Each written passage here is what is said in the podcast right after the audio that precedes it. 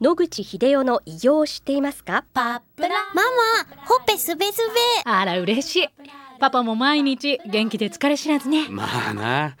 おばあちゃんも近所で若いと評判だよ。おかげさまで。おじいさんいつまでも健康で幸せですね。うん。野口英世の医師により開発されたパプラール。老化や万病のもと活性酸素を分解してあなたの健康を守ります80年のロングセラー使い続けた人が知っている安心の品質と効果。その悩みいつまで我慢しますか？お問い合わせは東洋厚生製薬所または武蔵野製薬へ。白川先生おはようございます。おはようございます。今週もお話をどうぞよろしくお願いいたします。よろしくお願いします。先生今月は、はい。またがんのお話を続けていただきたいと思うんですけれども、なぜがんは再発するのかというおテーマで。難しいテーマですね。はい、お願いいたします、はい。まず再発という単語はですね定義が難しいんですけども一旦小さくなったのが大きくなる。これも再発だし一旦画面から消えたのにまた出てくるっていうのも再発です。皆さんおそらく考えておられるのは後者の方だと思います。ですので今日は後者の方をやりたいと思うんですけどもなぜ再発するかというよりも画像で写したら一番解像度のいいやつでもこの頃はミリ単位になってきましたけど1センチ前後なんですね。なんかの治療をして1センチ以下になったらもう映りません。映らないからといってなくなったとかゼロになってしまった映らないけれども映らないよりちょっと小さい大きさで残っているのかは判定のしようがないわけです。それで一番簡単なのは1センチの大きさだと映る8ミリの大きさだと映らないとすると8ミリの大きさになったから、えー CT 上は映ってないけれどもちゃんと癌は残ってると。で消えたということで治療をやめたらまた戻ってくるということはよくあります。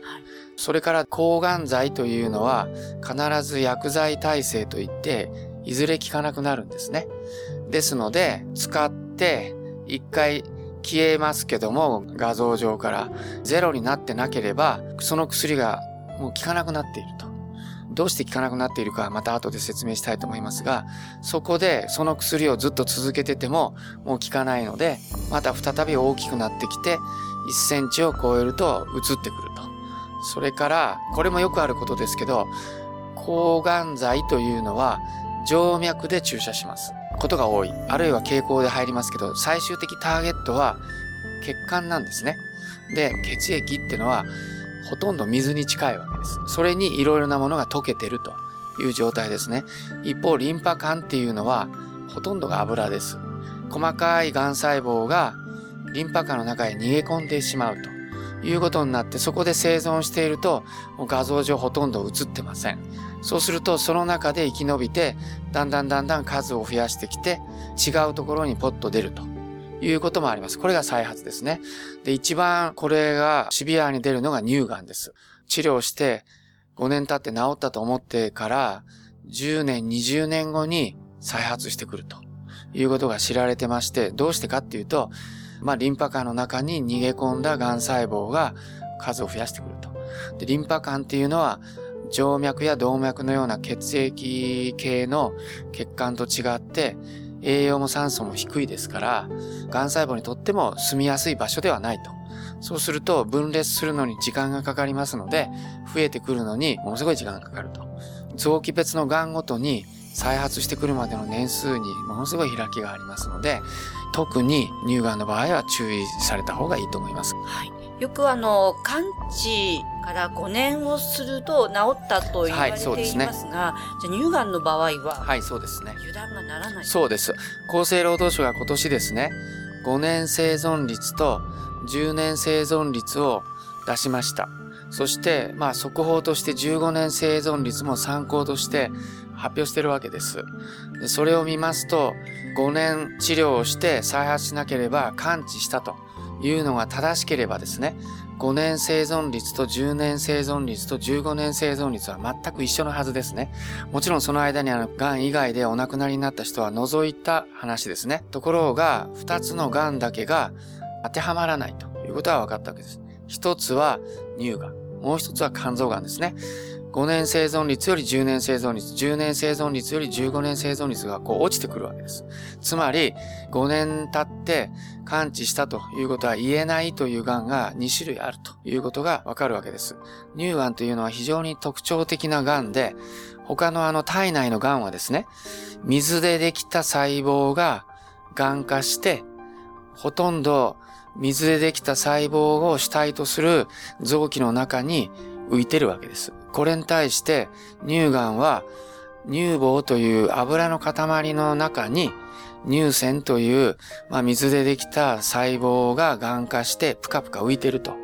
全く違う状況になってるわけです。で、乳房は全ての臓器の中で一番リンパ管が発達してますので、たとえステージ1で1個の癌細胞があの、ポコッとリンパ管の中に入って、どっか乳房から去ってしまって、えー、人知れず増えてくるってことになると、長い時間をかかって再発してくるわけです。乳がんは非常に難しいと。